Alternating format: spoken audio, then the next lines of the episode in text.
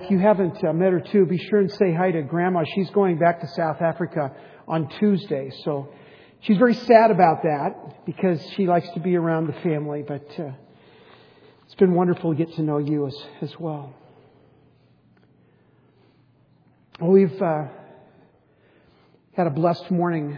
We've um, cried together, we've laughed together, and now we're going to uh, come to the Word of God together.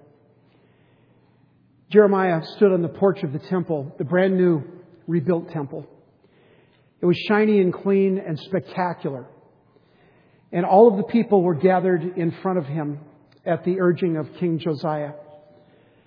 And after Josiah had reformed the city, the children of Israel started to once again fall into idolatry and sin. It broke the heart of Jeremiah. And he stood up before them once again to call them back to the God who loved them and the God who promises them life. And here's what he said in Jeremiah chapter 10. Like a scarecrow in a melon patch, their idols cannot speak. They must be carried because they cannot walk. Do not fear them. They can do no harm, nor can they do any good. He who is the portion of Jacob is not like these, for he is the maker of all things, including Israel, the tribe of his inheritance. The Lord Almighty is his name. Would you pray with me? Father, may the words of my mouth and the meditation of my heart be acceptable in thy sight, O Lord, my rock and my redeemer. Amen. Jeremiah chapter 10 um, is a duet in which the prophet Jeremiah weaves two voices into one song. Author Derek Kidner describes the duet as a polemic and a psalm. Now, a polemic, as most of you know, is an, an attack. It's an objection. It's a critique of something false. Jeremiah attacks false idols because they are worthless, he said. But then Jeremiah offers a psalm, a contrast, a song of praise. And Jeremiah contrasts the matchless, incredible grace and love of God, the God of all creation.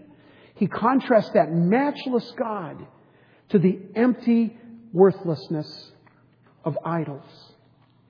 Now, lest we be too hard on our Israel friends, we must remember that it is so easy for you and I to fall into modern day idolatry as well. I can give you an extreme example, and later we'll talk about our own lives and some of our own idols. But in my church in Minnesota, we had a man, a young man that came with his family to church. Uh, his name was Kenny. And uh, Kenny had had an extraordinary life. He was uh, uh one of the top athletes in all of uh, the nation in high school.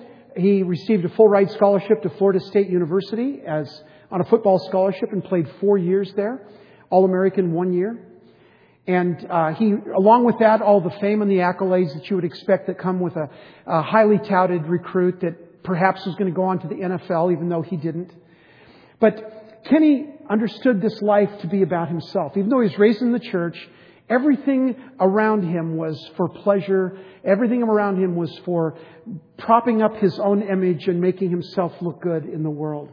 As a part of that whole malaise, uh, Kenny got connected to drugs and eventually fell into an addiction that was profound. Well, at this point, when I met Kenny, he was trying to get off of drugs, get his family back together. His wife had given him an ultimatum. So they said, well, let's try church. Maybe that'll help our family. And they came to our church in Roseville. Well, shortly after that, uh, Kenny made a profession, a renewed profession of faith, and was trying to get involved in church and everything. But over the weeks and months, I, I detected in him that there was not this real centering. And sure enough, come to find out that this demon, drugs, and friends, don't ever think it's anything but this demon, drug addiction, so deeply had its talons in Kenny's soul that he simply left. He left his wife, his children, Uh, when I left Minnesota back in 2000, uh, as far as I know, he was still living on the streets. How is it possible when you've experienced the mighty works of God, when you have seen the unbelievable love and mystery and joy and grace that God lavishes upon His children? How is it possible that we experience that and then somehow, some way, like Kenny, decide that there is something else we need that will give us significance? There is something else we need that will satisfy the longings of our soul. How is it possible that the Israelites turned away from this God of Abraham and they went worshiping other idols once again? John Calvin, uh, one of the reformers of the 17th century, this, excuse me, the, 5th, the 16th century, said it this way. And when he was commenting about Jeremiah, and Jeremiah's complaints about the Israelites. This is what John Calvin said. Let us learn how greatly our nature inclines toward idolatry. Calvin was reminding us, now all of us, not just the Israelites, let us remember, learn how greatly our nature inclines toward idolatry. Rather than by charging the Jews with being guilty of the common failing, which they were, we, under vain enticements to sin, sleep the sleep of death. Profound words.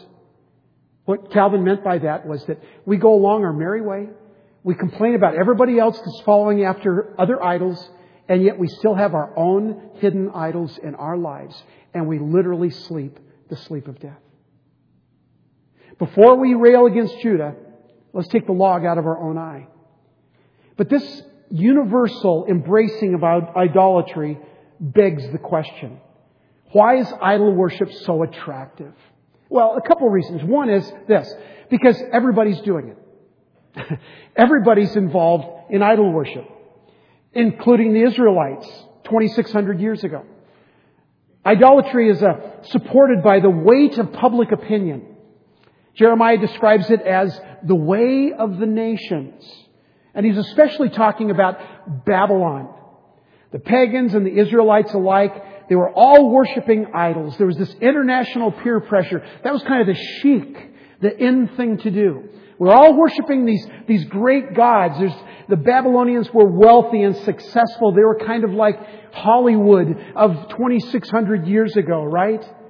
When the Babylonians read signs in the sky, the Israelites would run to read their horoscope. It was chic. It was hip. It was Hollywood. It was trendy. It was fashionable. Everybody has their gods. Well, you'd say, well, at least we're not like, you know, those weak Israelites. Oh, really? Last week, and I confess this before you and before God, I watched the Oscars. All 27 hours or however long it was. Now, I, I love movies, and you know that of, of, me. And I wanted, Sharon, I wanted Lincoln to win so badly, and, and but there were some great movies, Argo and others, and, and I and we watched. But what I was fascinated by, thinking about this sermon coming up, is how that little statuette is like one of our golden idols, right? We worship Hollywood. They eat green apples. We have gas. I mean, we love Hollywood we're just so cool. You know, there's Brangelina and there's all these hip, cool people and marriage is just kind of temporary and it's really sweet and cool and beautiful and, and all of that. So exotic. That little Oscar, the, the um, host, Seth MacFarlane, um, it was interesting hearing him, you know, he's trying to crack jokes, and he kind of made fun of everybody. But I, I picked up on a couple of things. He really kind of made fun of, he called it LA Gay Choir. That was kind of interesting that Hollywood would laugh about that. I mean, but then he really twice said those uh, right-wing Christians. Did you hear that? Okay, you're nodding your heads. That means you watched it. Ha ha. Okay, I caught you. Those right-wing Christians. And we kind of hear that and yeah, maybe they're right. Maybe right-wing Christians are kind of weird and they're kind of offbeat and we love our idols.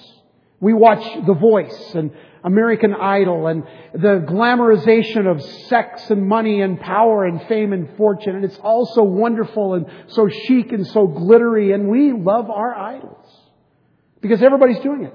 But there's a second reason that idolatry is so intriguing. Idols are beautiful. I mean, when they're well done, How many of you have ever been to a Catholic basilica? A basilica. A few of us. There's one in Chicago. Sherry and I visited once. It is unbelievable, the icons that they have there. They are magnificent. They are incredible. I mean, worth so much money and this gold and diamonds and beauty. We love our idols because they are aesthetic, they are artistic, they are beautiful. The ancient idols were adorned with precious metals overlaid with silver and gold. Jeremiah said it this way in 10:9, they're dressed in blue and purple, the colors of royalty. Now before laughing at the Israelites for bowing down to blocks of wood, feel the tug of idolatry in your own heart. Attractive idols of our age, the appeal of rich desserts, satisfaction of controlling others, the allure of sexual pleasure outside of marriage, the comfort of being well liked and well loved, the exhilaration of getting to the top, whether it's in our grades or sports or our job, the relaxation of a luxury vacation, the security of good insurance coverage and a large bank account. Let's be honest, we love our idols. We love our idols. Origen, one of the third century early church fathers, he was a priest in Africa. Origen said it this way. What each one honors before all else, what before all things he admires and loves, this for him is God. These idols attract. They're beautiful. They're the in thing. The world is always looking for something or someone to make them feel better. But here's the message of God through Jeremiah the prophet. He said, These idols whether they're the ancient uh, idols of the Israelites or the idols that we serve today, these idols are worthless. The customs of the people, the wooden idols, they're worthless. They're nothing. They're nada. They're zeros. This is what he said in verses 3 and 4. For the customs of the peoples are worthless.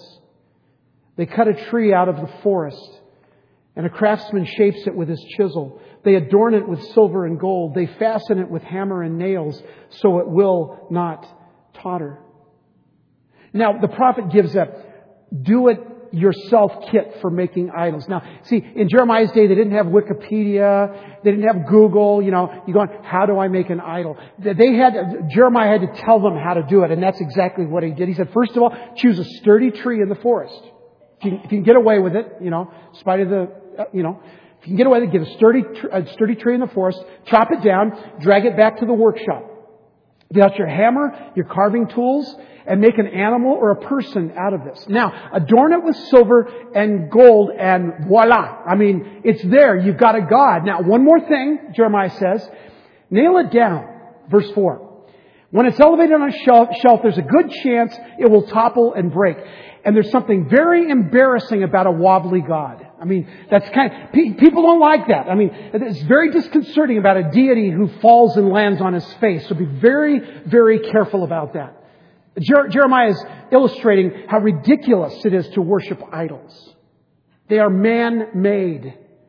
Things we have come to believe will satisfy us. And you know, here's the, here's the deal about those things that we come to, we've come to believe will satisfy. They usually do. Initially.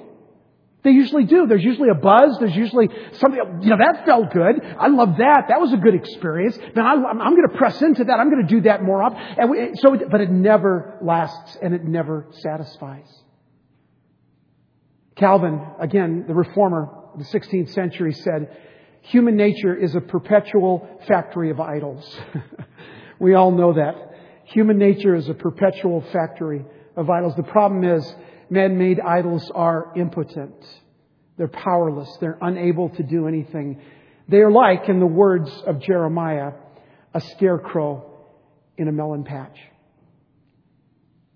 How empty, how stupid, how vapid is a scarecrow. Now, don't get me wrong, there's one scarecrow we all adore, right? Every one of us, we grew up with him and we love him. He's charming and he's cute, but there's something seriously wrong with the scarecrow. Let's take a look. You knew this was coming. What would you do with a brain if you had one? Do? Why, if I had a brain, I could. I could while away the hours, conferring with the flowers, consulting with the rain. and my head I'd be scratching while my thoughts were busy hatching if I only had a brain. I'd unravel every riddle for any individual in trouble or in pain. With the thoughts you'd be thinking you could be another Lincoln if you only had a brain. Oh, I could tell you why the ocean's near the shore. I could think of things I never thought before. And then I'd sit and think some more. I would not be just a nothing, my head all full of stuffin', my heart all full of pain. I would dance and be merry, life would be a ding-a-dairy if I only had a brain. Wonderful. Why, if our scarecrow back in Kansas could do that, the crows would be scared to pieces. They would? Where's Kansas? That's where I live. And I want to get back there so badly, I'm going all the way to Emerald City to get the Wizard of Oz to help me. You're going to see a wizard? Do you think if I went with you, this wizard would give me some brains? I couldn't say. But even if he didn't, you'd be no worse off than you are now. Yes, that's true. But maybe you better not. I've got a witch mad at me, and you might get into trouble. Witch? I'm not afraid of a witch. I'm not afraid of anything. Oh, dear. Except a lighted match. I don't blame you for that.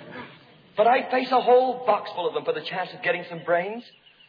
Look, I won't be any trouble because I don't need a thing. And I won't try to manage things because I can't think. Uh, won't you take me with you? Why, of course I will. Hooray! We're off to deal with wizard! Well, in spite of the charmingness of this scarecrow, scarecrows can't walk. And they can't talk, and they certainly can't think. They are empty, and Jeremiah is trying to tell the people of Israel that, listen, you guys have decided to follow something that's not alive. Whether it's made out of stone or metal or made out of straw, it is just not alive. The reason the scarecrow was such a sad sack was because, well, he was a few bales short of a haystack. I think we all realize that. He wistfully tells uh, all the things he would be able to do, think, and say if he only had a brain. He said, My head I'd be a scratching while my thoughts were busy hatching if I only had a brain. False gods are like the scarecrow. They do not have any brains or anything else. Like scarecrows in a melon patch, their idols cannot speak. They must be carried because they cannot walk. Do not fear them. They can do no harm, nor can they do any good. False gods. They can't speak, they can't think, they can't walk, they can't do any harm. If they're not nailed down, they'll fall off the mantelpiece. They cannot save from sin and death. They cannot satisfy the needs of your souls. They are empty, lifeless, and simply void of substance. And somehow, some way, we still think that there is an Oz that will make our idols come alive. Everyone is senseless and without knowledge, Jeremiah writes. Every goldsmith is shamed by his idols. His images are a fraud. They have no breath in them. That's not an accidental quote. The very thing that Adam and Eve had was the breath of God that made them alive. And here Jeremiah says, he reminds the people, listen, the idols that you have decided to seek, seek after, the wood, the clay, the stone, the idols of metal, of straw, all of those things, they have no life. There is no breath in them. This is Jeremiah's polemic against idolatry. Idols are man made, they're impotent, false, and worthless. Now, lest we're too hard on the Israelites once again, how about you and me? Can you identify your own idols? Can you identify those things that if you really had a magic wand, you could make those idols come alive like the Wizard of Oz? Well, let me ask you three questions, and I put them in your sermon notes so you can think about these this week. Well, here's one question. What things take the place of God in my life? A second question, where do I find my significance and confidence? And a third question that might sound weird, but it's this. What makes me really angry? The reason I ask that question is that anger usually erupts when a God of ours is knocked off a shelf. What would the prophet say about our private idolatries? You mean to tell me that you worship movies? You mean to tell me, Jeremiah would say, you must be joking. The images on that movie screen are not even real. The characters in that soap opera that you watch don't deserve your pity. When you pull the plug, when you turn off the projector, they all vanish. Jeremiah was not soft on this. Jeremiah would say, you mean to tell me that you worship your work? Come on, get real. Your career cannot give you lasting satisfaction. No one ever says at a retirement dinner or a deathbed, I wish I'd spent more time at the office. No one. Politics? Come on. Power? Sex? Drugs? Alcohol? Are you kidding me? You think that these things will satisfy you? You think that Oz will make these things come alive for you? One of the great 20th century Hollywood icons was Marilyn Monroe. Um, some of those of you who are old enough like me to remember her just kind of vaguely because she was famous really in the 50s was this beautiful bombshell of a woman that was kind of every man's dream, every man's fantasy. One of her husbands, and she had several, was Arthur Miller. Arthur Miller describes his marriage to Marilyn Monroe in his autobiography entitled Time Bends. He talks of her slow descent into dependence on barbiturates, her depression, her growing paranoia, and finally her hostility. He was afraid for her life, and after a doctor swayed to give her another shot so that she could rest, Marilyn finally fell asleep. As Miller watched her sleep, he was moved to later write, and this is what he wrote in his journal. I found myself straining to imagine miracles, he writes. What if she were to wake up and I were able to say, God loves you, darling, and she were to believe it? How I wished I still had my religion and she hers. End quote. See, beneath the layers of hurt and addiction remained this awareness that God was the only one that could fill that void. It's not coincidental that I opened this series of messages talking about Elvis Presley. There were not two more glamorous icons in the world than those two. And both of them died with uh, almost a prayer on their lips Lord, are you real? Because we have come to believe that there is something in our life, whether it's Marilyn Monroe or you or me, that will satisfy us, that will give us life. And when it fails to give us light, we pray that there is an Oz out there that will make it come to life. There was another occasion when there was a showdown between a man-made God and the Lord God Almighty. Those of you who have been around the Bible and church and Christianity for some time know this story. For others of you, the story is new. It's a story of Elijah on Mount Carmel. And you can find it in your Bible, way in the back of the Bible, uh, in 1 Kings chapter 18. Here was a showdown between God, Yahweh, the God of the Israelites, and the God of the prophets. There were 450 prophets of Baal and 400 prophets of Asherah. And these 950 prophets and all of their adherents were gathered up there to show off their gods. And so Elijah said, I've got it, and there's Elijah, right? 950 priests and then there's Elijah.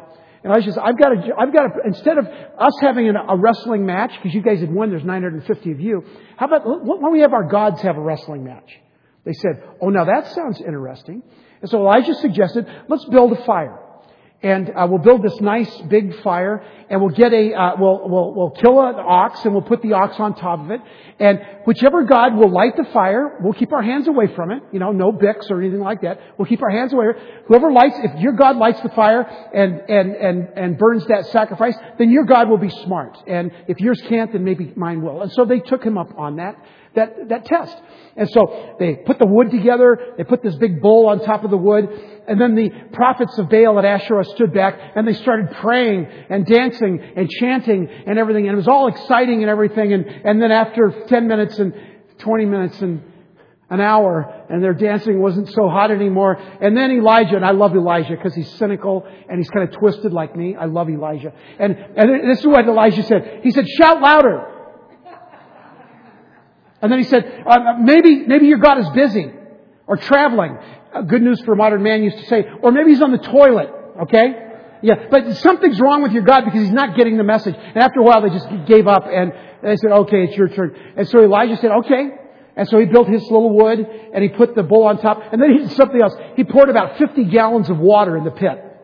He said, you know, this setting this stuff on fire is too easy for my God. So let's soak the wood really good. I mean, let's get a really good drench. We'll just literally put it like it's in a pool. And so he did that, and the wood's there, and it's all wet, and the bull's on top of it. Elijah stands back because Elijah Elijah's smart and he knew his God was real. He stands back. He says, okay, God, have at it. And this is what we read in 1 Kings 18. This is, this is awesome. Listen to this. Answer me, O Lord. Answer me. Uh, Elijah's praying. So these people will know that you, O Lord, are God, and that you are turning their hearts back again. Then the fire of the Lord fell and burned up the sacrifice. The wood, the stones, the soil, everything near it was burned up, right? And it also licked up the water in the trench. When all the people saw this, they fell prostrate, they fell flat on their faces, and they cried, The Lord, He is God. The Lord, He is God. Now, if you put up a scarecrow against the Almighty God, if you put up your idols, your idolatries, whatever it is, your job or alcohol or drugs or sex or whatever your idolatry might, you put that up against God and it will fail every single time. That's what Jeremiah said. In fact, Elijah asked the question of these people gathered, how long will you waver between two opinions? If the Lord is God, follow him. But if Baal is God, follow him. Make up your mind. Here's the evidence. Make up your mind. God says, listen, I know how easy it is to follow after an idol. I, I know how easy it is to, to believe that something on this earth, something on this rock that we call home, this kingdom of man, that something you have come to believe this is what I really need to be happy and content in my life. Jeremiah reminded the Israelites this. He said, No one is like you, O Lord. You are great, and your name is mighty, empowered. compared to an idol, compared to a scarecrow, are you kidding me? The God of all creation? Whatever stronghold you may have, whatever you may have come to believe will give you life, whatever idol may be in your life, God, listen please, God is greater still. Jeremiah said, he is king of the nations. 10:7. An idol can be only in only one place at a time. A scarecrow is only one place at a time. But God is everywhere. He is the true God. 10:10. The true God. Idols are false. They're witless. They're shams.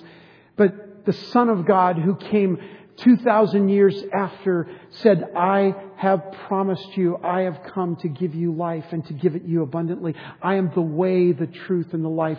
No man comes to the Father except by me. Jeremiah said he is the living God, 1010. Scarecrows are dead, empty, filled with straw. Their heads are full of stuffing. They have no breath in them.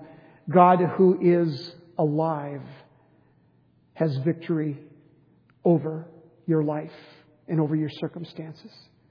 Only God can save you, forgive you, heal you, bring you back to life. And 1010, He is the eternal King.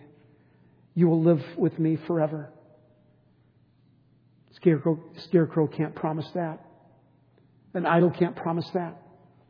You will live with me forever. Why on earth would you settle for a scarecrow when the ever present, the way, the truth, and the life, the King of Kings, the Lord of Lords, the God who is near, the God who is alive, and the God who offers you forgiveness and grace absolutely and abundantly. Why would you ever give that up for straw? Jeremiah said it this way in verse 16 For he, God, Jehovah, is your portion. Now, that's kind of a weird statement, but let me tell you what that means. He is your portion. It means a share or an allotment of the inheritance. God is your portion. He said, You belong to me, and all that I have, God says. says that's all the Israelites. God says that to you and me today. All that I have belongs to you. You know, um, one day we're going to all have our decisions stand before us. Whether we follow this God or this God. But one thing we can be sure of is this that the God of all creation, the God who lives and is alive, the God who loves you, who died for you on the cross, that God is greater than anything man could ever make. And the truth of that is found in these closing words in chapter 10, verses 12 to 16. I'd like you to listen to this amazing verse. Would you close your eyes with me and just let these words soak into your spirit? Chapter 10, verses 12 to 16. But God made the earth by his power. He founded the world by his wisdom and stretched out the heavens by his understanding. When he thunders, the waters in the heavens roar. He makes clouds rise from the ends of the earth. He sends lightning with the rain and brings out of the wind from his storehouses. Everyone is senseless and without knowledge. Every goldsmith is shamed by his idols. His images are a fraud. They have no breath in them. They are worthless, the objects of mockery. When their judgment comes, they will perish. He who is the portion of Jacob is not like these, for he is the maker of all things, including Israel, the tribe of his inheritance. The Lord Almighty is his name. Amen.